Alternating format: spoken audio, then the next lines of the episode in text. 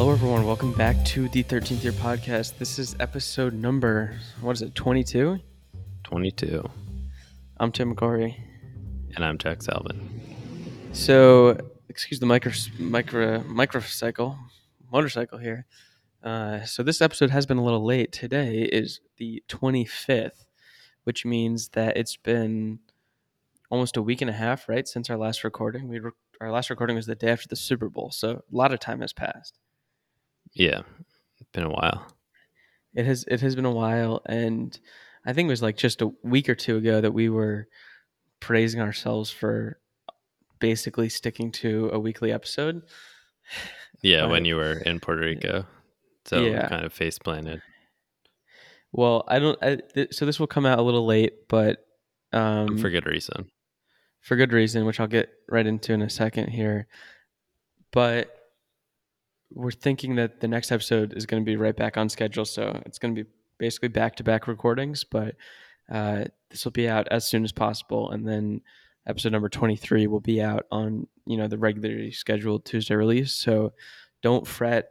No episode, no week was missed. It's just a little late, uh, and I'll I'll get right into you know why it was late and what has been just a ridiculously busy two weeks. But uh, first, you know, just how you doing? It's been a little while.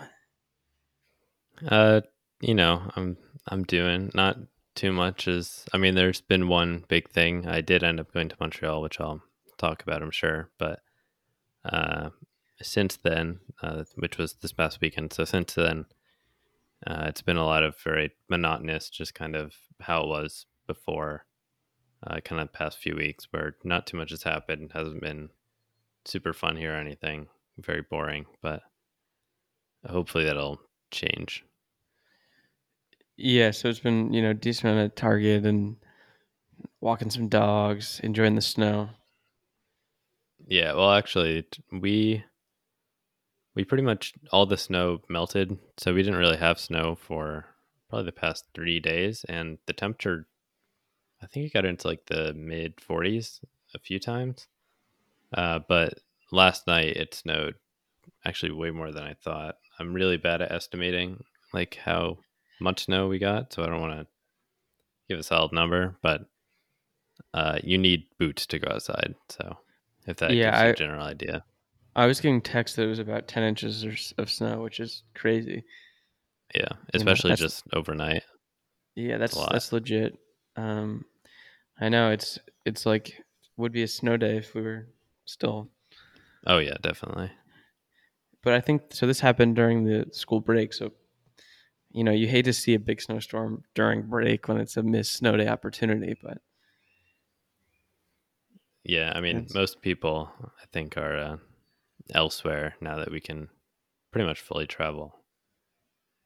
yeah, so speaking of some travel, after you know you've been promising the listeners a trip to Montreal for I don't know a long time now, Oh wow. and and I my bet was on the over that you would not make it down, but you finally made it. I saw some nice pictures on your uh, nice little Instagram post. So, you know, how was the trip? And uh, I got some follow up questions, so I guess I'll just start with that. How was the trip? Uh, yeah, so the trip was uh, very fun.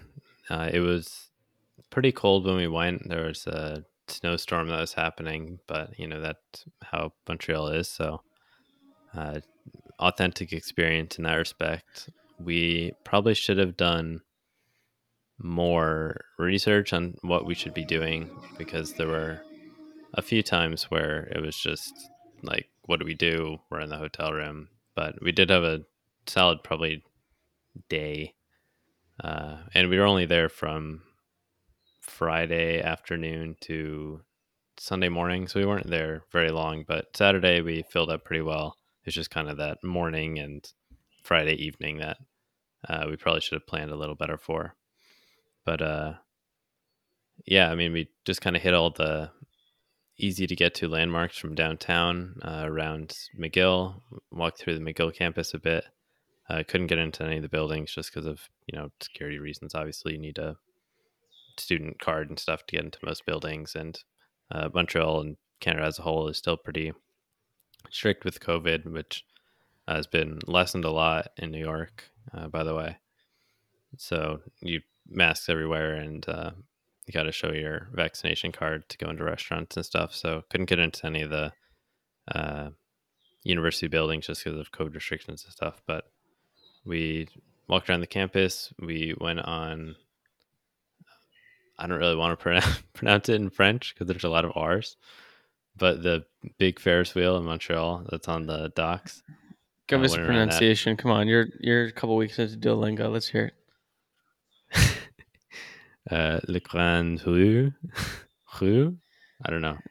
It, Sounds it good like to me. The, it's like the big wheel or something, the grand wheel, I think. Um, but that was super cool. Got some really cool views of the city. Uh, just kind of went down to that dock area. I'm sure it has a more formal name, and just it's right next to Old Montreal. so walked around that and went to the uh, Basilica, the Notre Dame Basilica, and just kind of walked around, got a feel for the city. Uh, I really love it. It's a super cool city. Um, it seems like there's a lot more to do that we didn't do just because of our time restrictions, and we didn't want to go too far away from the campus, just because that's where I'll be spending most of my time, anyways. Um, but it's super cool to hear probably like 75% French around you, and uh, everyone uh, or says hello by saying bonjour, hi, and you say hello because you're a stupid American and you don't understand French. Um, everyone has a very weird accent, uh, which is just kind of cool considering how close they are to uh, just Outlaws and Albany and New York, and obviously the um, as far as like the northern United States, we don't have too much of a accent variation, especially compared to most parts of the world. So Mhm. for it to be such a radical change, it is a little bit like oh, like I didn't expect it to be that big. I thought it would be like a little bit, but it fully sounds like uh, like these people clearly grew up t- natively speaking French. So just kind of cool to hear. yeah. Um, Oh, it's. I mean, it's. You feel like you're in a completely foreign city, which is not the case for all of Canada. Just by, I mean, how far is it from Outlaws? It's just a couple hours. it's like four hours. Yeah, so it's not that much longer than. I mean, it's just not that much longer than going to the city, going to Boston. I mean, I don't know. I, I'm not gonna let you get away too fast there. So you walked on the campus. Thoughts on the campus? Uh, I mean, like I said, we just were able to walk on the main walkways, and it was super. Like sun, Saturday was the day where it was all snow. Um, there's a word for it, but it's like quick bursts of a ton of snow, uh, and it was literally like an hour, one hour you could maybe see like 15 feet ahead of you, and then the next hour would be clear blue skies, and it was just on and off for most of the day. So it was kind of nuts, but uh, the architecture there is beautiful. You can clearly tell which buildings are university buildings and which buildings are not. Uh, its campus is kind of like Northeastern. If you've ever visited there, I know a lot of people in the Northeast visit there for college visits and stuff, uh, where it's like there's a clearly a campus, but it's very well integrated into the city. Um, and that's kind of what I expected, but uh, it was just kind of cool to see how well it's done, especially with the back of the campus kind of going into uh, the main park, Mont Royal. Uh, and it's just cool. The architecture's cool. The layout seems good. It's like all close enough where you can walk pretty much everywhere. Uh, the dorms are all pretty close to each other, so seems like there's kind of a community area, and then there's a learning area. hmm Um, so yeah, campus f- seems great. Uh, the city seems great. It seems very. It's still not like European city level walkable, but compared to a lot of um, standard U.S. cities, it's definitely more walkable. Uh, the car traffic isn't as crazy. Uh, a lot of pro pedestrian stuff. No right turns on red, which I think is pretty common in most U.S. cities, right? I know you can't do it in New York City, but Yeah, um, yeah. It's it's. I remember there being some some pretty walkable, like some of the old Montreal area. Um, but and like we were in the downtown, which downtown I feel like can either be hit or miss. Like downtown New York, pretty walkable. Most of New York is, but you know, other cities and stuff, it's tougher to walk. There's a lot of car infrastructure, and then out further out in the city, it gets kind of more residential. So I imagine that you're probably in one of the worst pedestrian areas, but it still seemed pretty good. So that was pretty promising. And I guess related to that, the uh, metro in Montreal is amazing. Did you get to It take is- it at all? We used it a lot. Uh, it is the cleanest metro I've ever been in in my entire life, and it's so impressive. It's so good. I'm very Cleaner- excited to use it. a Cleaner than, I guess. What, what's your comparison here? You've been on the T in Boston. You've been Boston, on New York. the New York uh, subway, the under London Underground. Yeah, cleaner than all. Like those are kind of the when you think of big uh, public transport things. I guess that an American might have been to. I should say. Uh, I I feel like those are the ones you'd immediately think of, and definitely cleaner. It, it's not as like sprawling. Uh, I think there's only It's a decent amount actually. We it is. there's only I a would few it's- lines, but they go pretty much everywhere. I don't know if we discussed it on a recording or not, but you and I were chatting, and it's like the fifth most populated subway system in the world.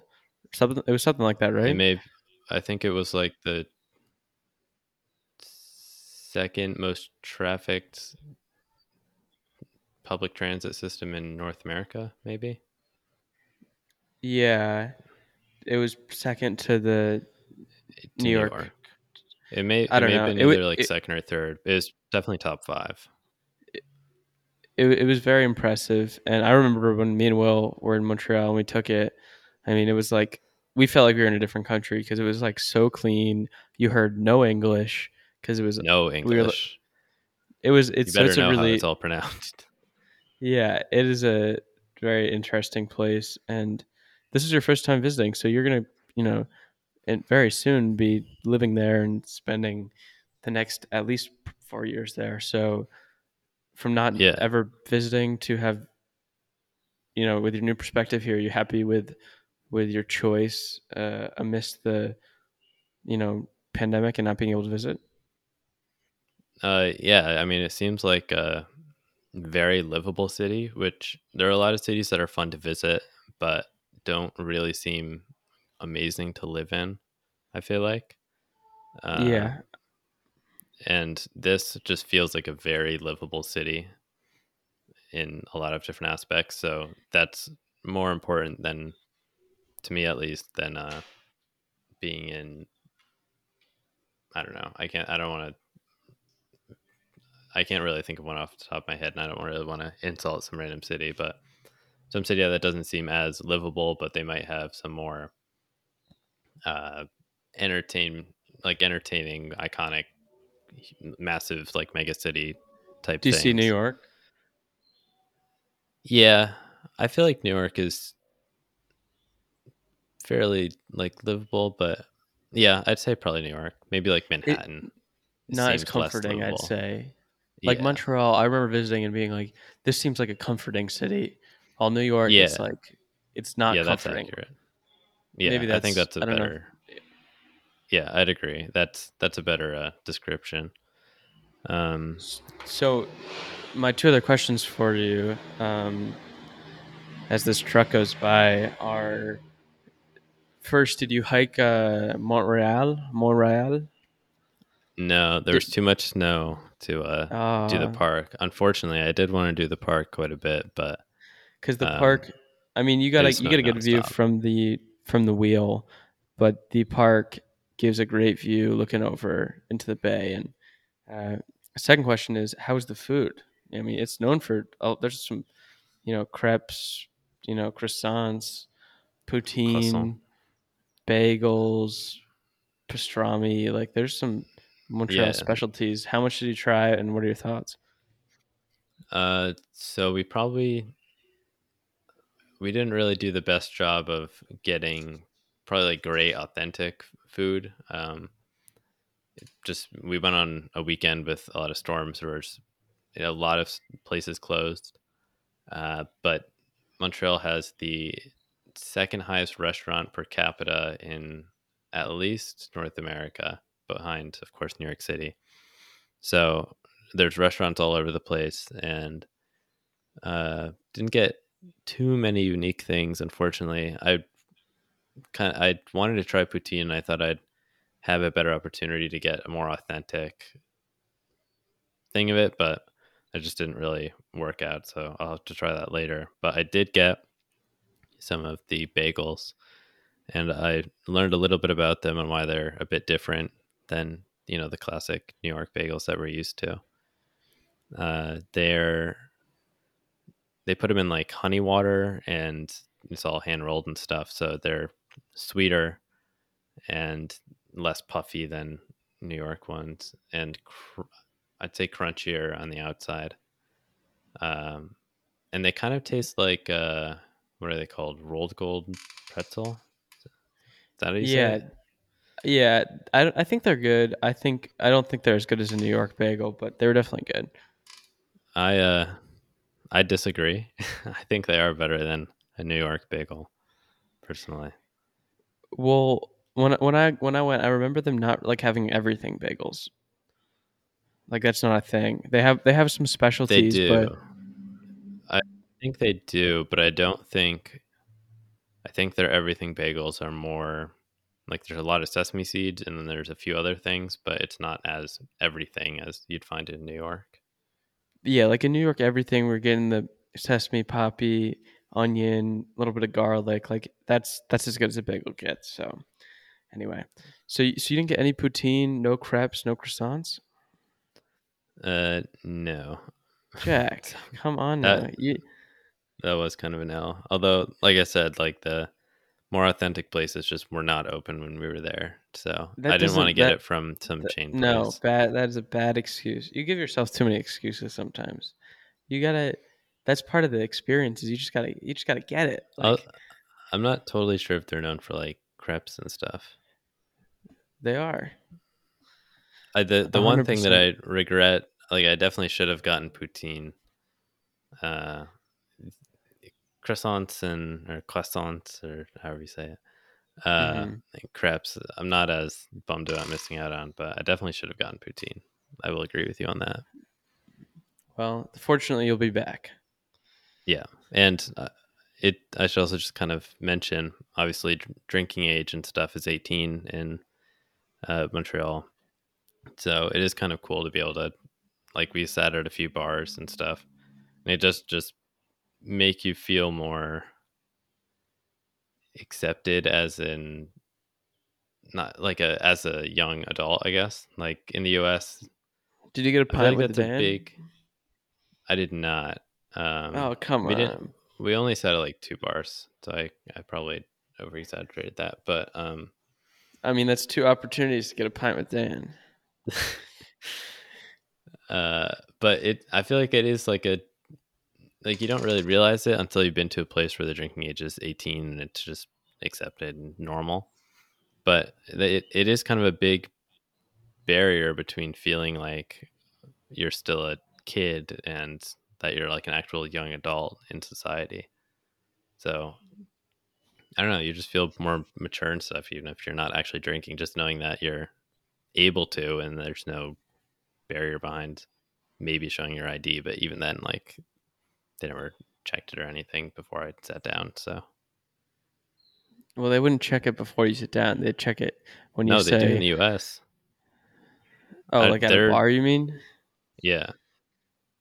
Okay. Yeah.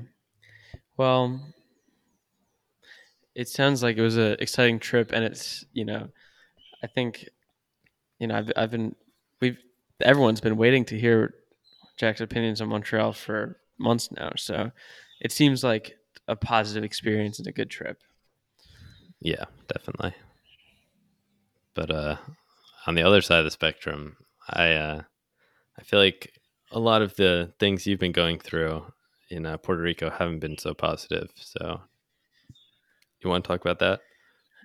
Yeah, well, I mean that's a little bit of a depressing way to get into it. It Well, I think you actually haven't told me much about it. So just kind of what I've gathered, it seems like there's been a lot of frustrations. yeah, yeah, it definitely so so we did our last recording on the 14th, the day after the Super Bowl. Today, you know, as I mentioned earlier, is you know 11 days since the last recording, and it has been a busy 11 days. Of course, we would have recorded uh, this week's episode a while ago if it weren't for all that's been happening around here. But uh, you know, the past you know five months, I've been working on the project through the Let's Share the Sun Foundation here and Casa Pueblo, the local partner in Adjuntas, uh, the town in Puerto Rico here, and through those five months with my local partner, we've evaluated 200 and like two sites I think we have in our database and ranked every single one of them and called them. And you know in total I think after this you know past 2 weeks we've probably done like 120 130 site visits. So it has been a lot of prep um, for this project. And in the past week and the past two weeks, things have really gotten rolling.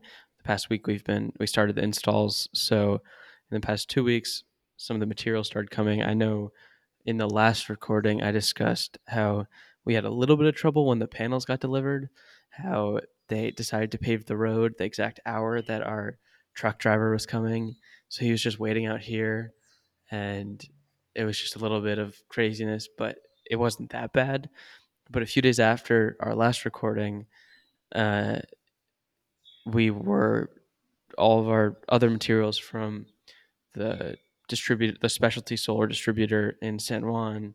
So that's basically everything except for the panels, all the uh, you know inverters, switch controllers, mounting systems, screws, all the specialty parts were set to come on that Thursday, and they about like a third of them came, and it was a whole complication of arguing with the company and the driver here, and some of the stuff was just like dropped off on my front porch, and like it was like, I mean, thousands and thousands of dollars worth of equipment just in my driveway. So I just like move all these batteries and inverters just into my bedroom here.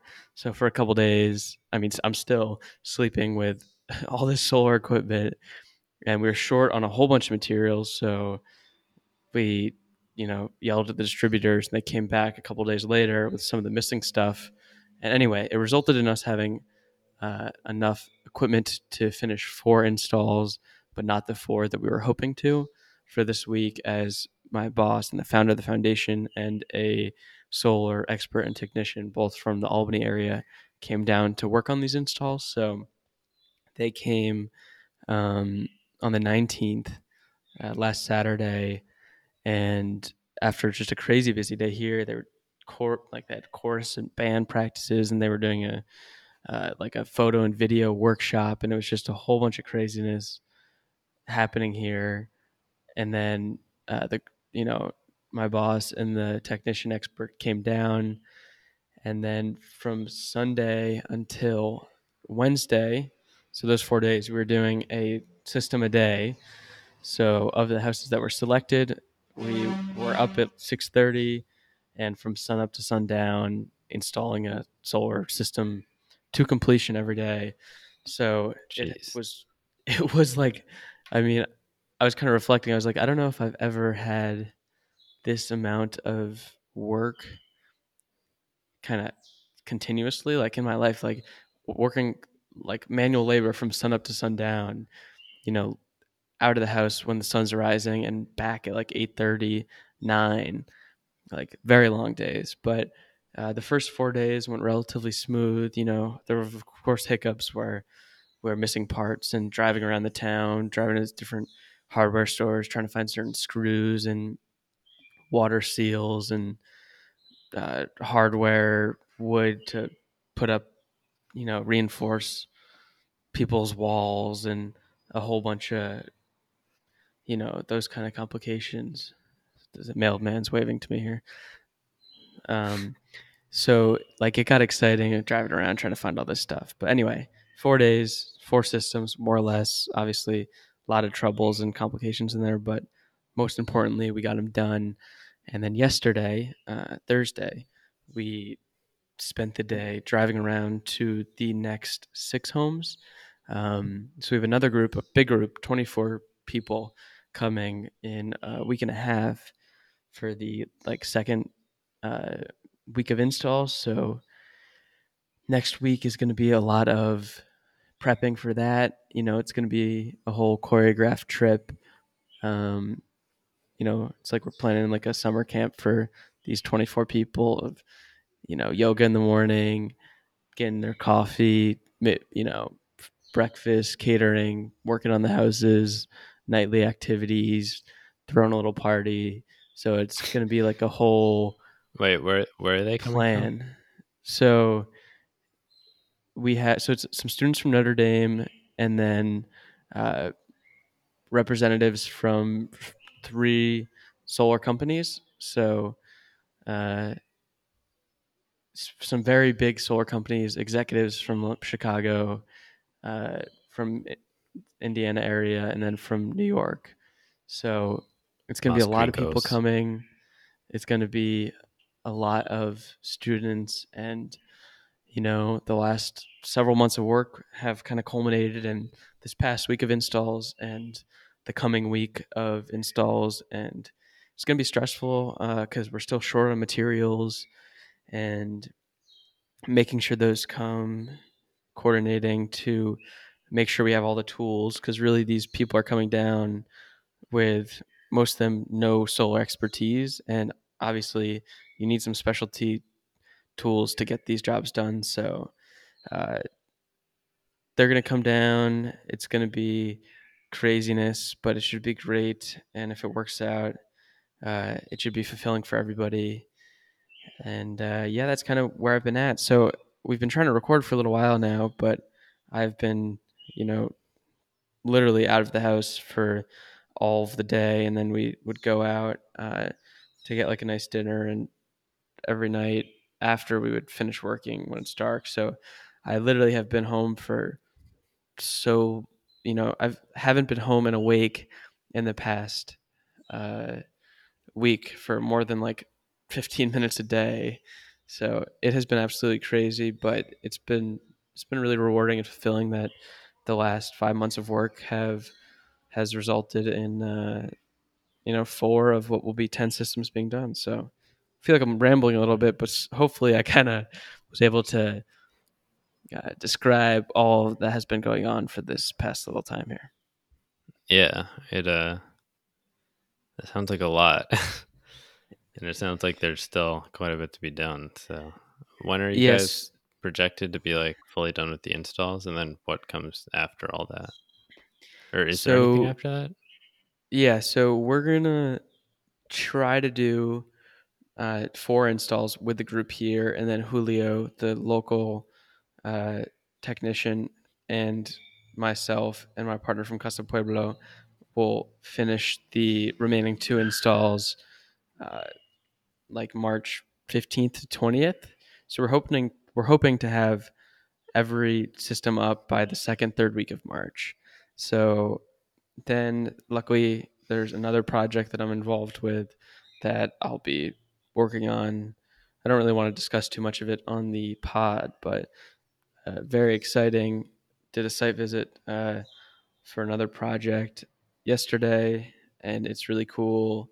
And I think it will work out outstandingly. But I don't have really too many details to share on that. But basically, after we finish uh, these 10 installs for the Proyecto Cucubano, the first project, and the project that I initially came here to do, I have another project that I'll be doing for the next month, month and a half, and trying to get a complete plan uh, for that.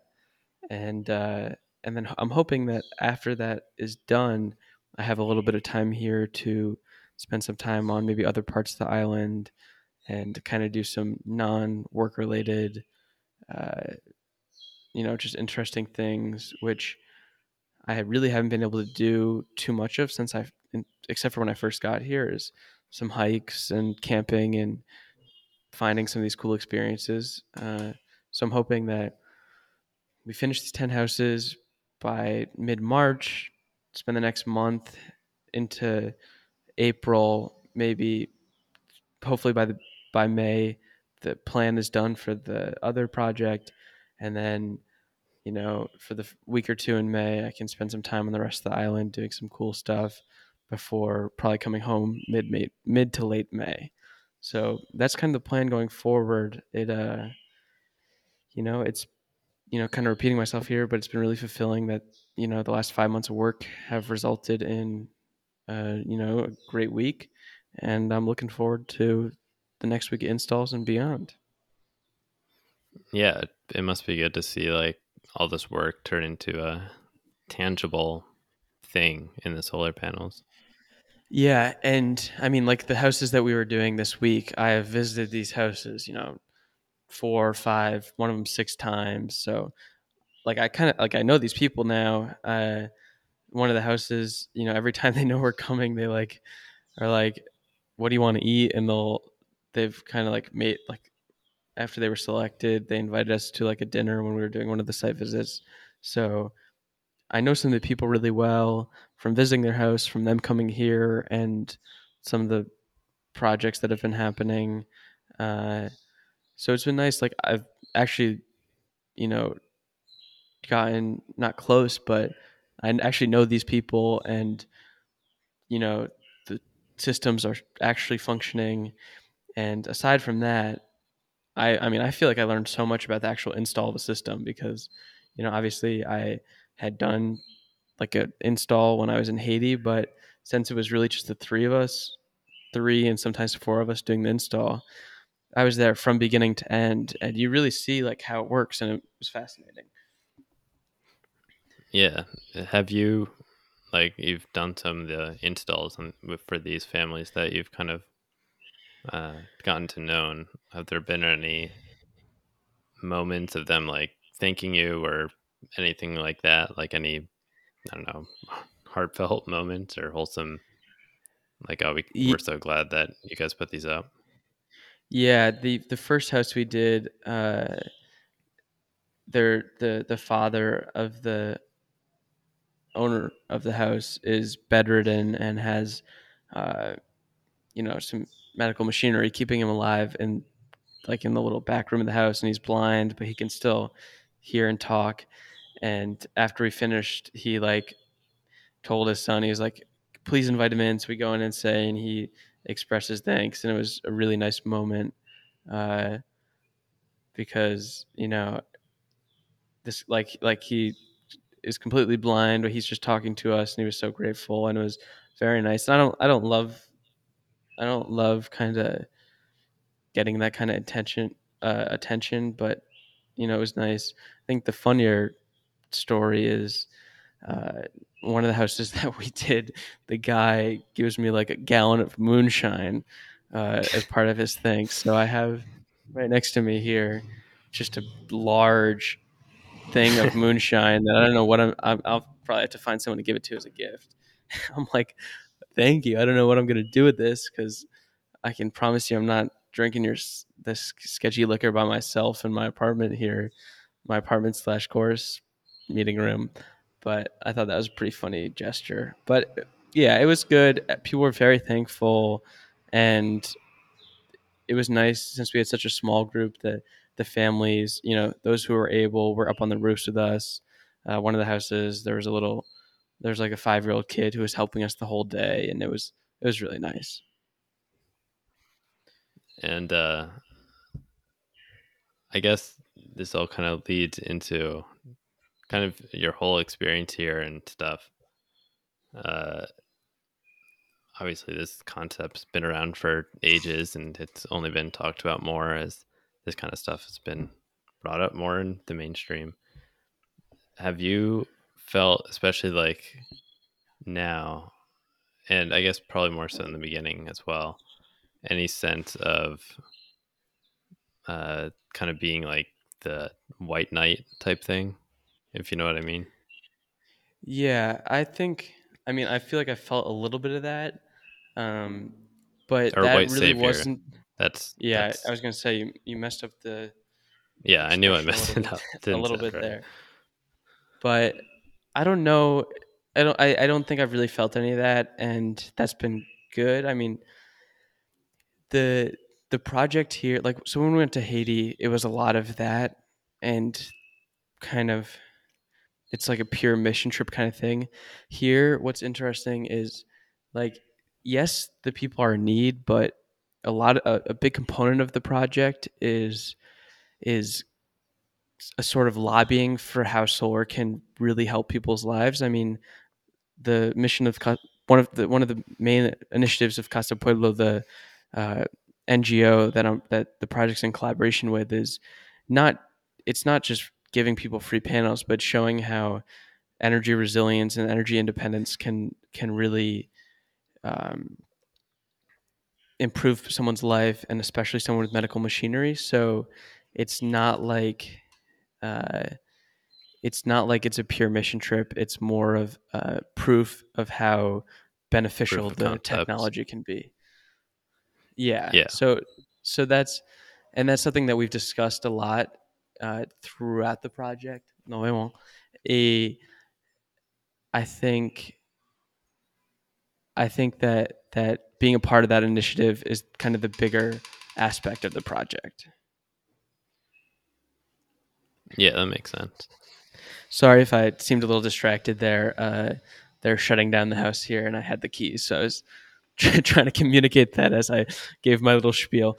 But yeah, it was, it was, it, it, it's, it's being a part of that initiative is is just as important as helping these people who who have the medical need, and I think that's kind of eliminated kind of that feeling and of oh you're just here doing this favor for people who need it. It's yes they need it, and, but it's also proving this concept and a part of the initiative of a very influential organization here on the island. Yeah, that makes sense. Yeah, so it sounds like you've kind of gone through the uh, the trials and tribulations of getting all the equipment and putting it up, and it sounds like you're making good progress and are feeling pretty fulfilled uh, throughout that process. So we uh, we here at Abode Media are very glad to hear that. And, yeah, it's uh, been it's been great, and uh, the next two weeks should be just ridiculously busy, but hopefully just as fulfilling as this past week. And uh, we're quite a bit over where we wanted to be as far as recording time goes. And uh, obviously, a lot has happened in the world in the past week, especially with Russia and Ukraine. And uh, we did want to talk about that, but we don't want to go over time too much. So we're going to save that for uh, next week's episode. But uh, in the meantime, uh, our thoughts are with Ukraine, and we uh, we hope that Russia fucks off. Yeah, uh, spoken like an angel, Jack. So, so that brings us to the end of episode number 22 of the 13th Year Podcast. Uh, thank you so much for listening. Obviously, we didn't have a guest this episode. Uh, we had more than enough content to fill the 40 minute, you know, time goal, and we are a little behind schedule. So, our regularly scheduled episode 23 will be out on March 1st. So, thanks again for listening, and we'll talk to you later. Bye bye. Bye bye.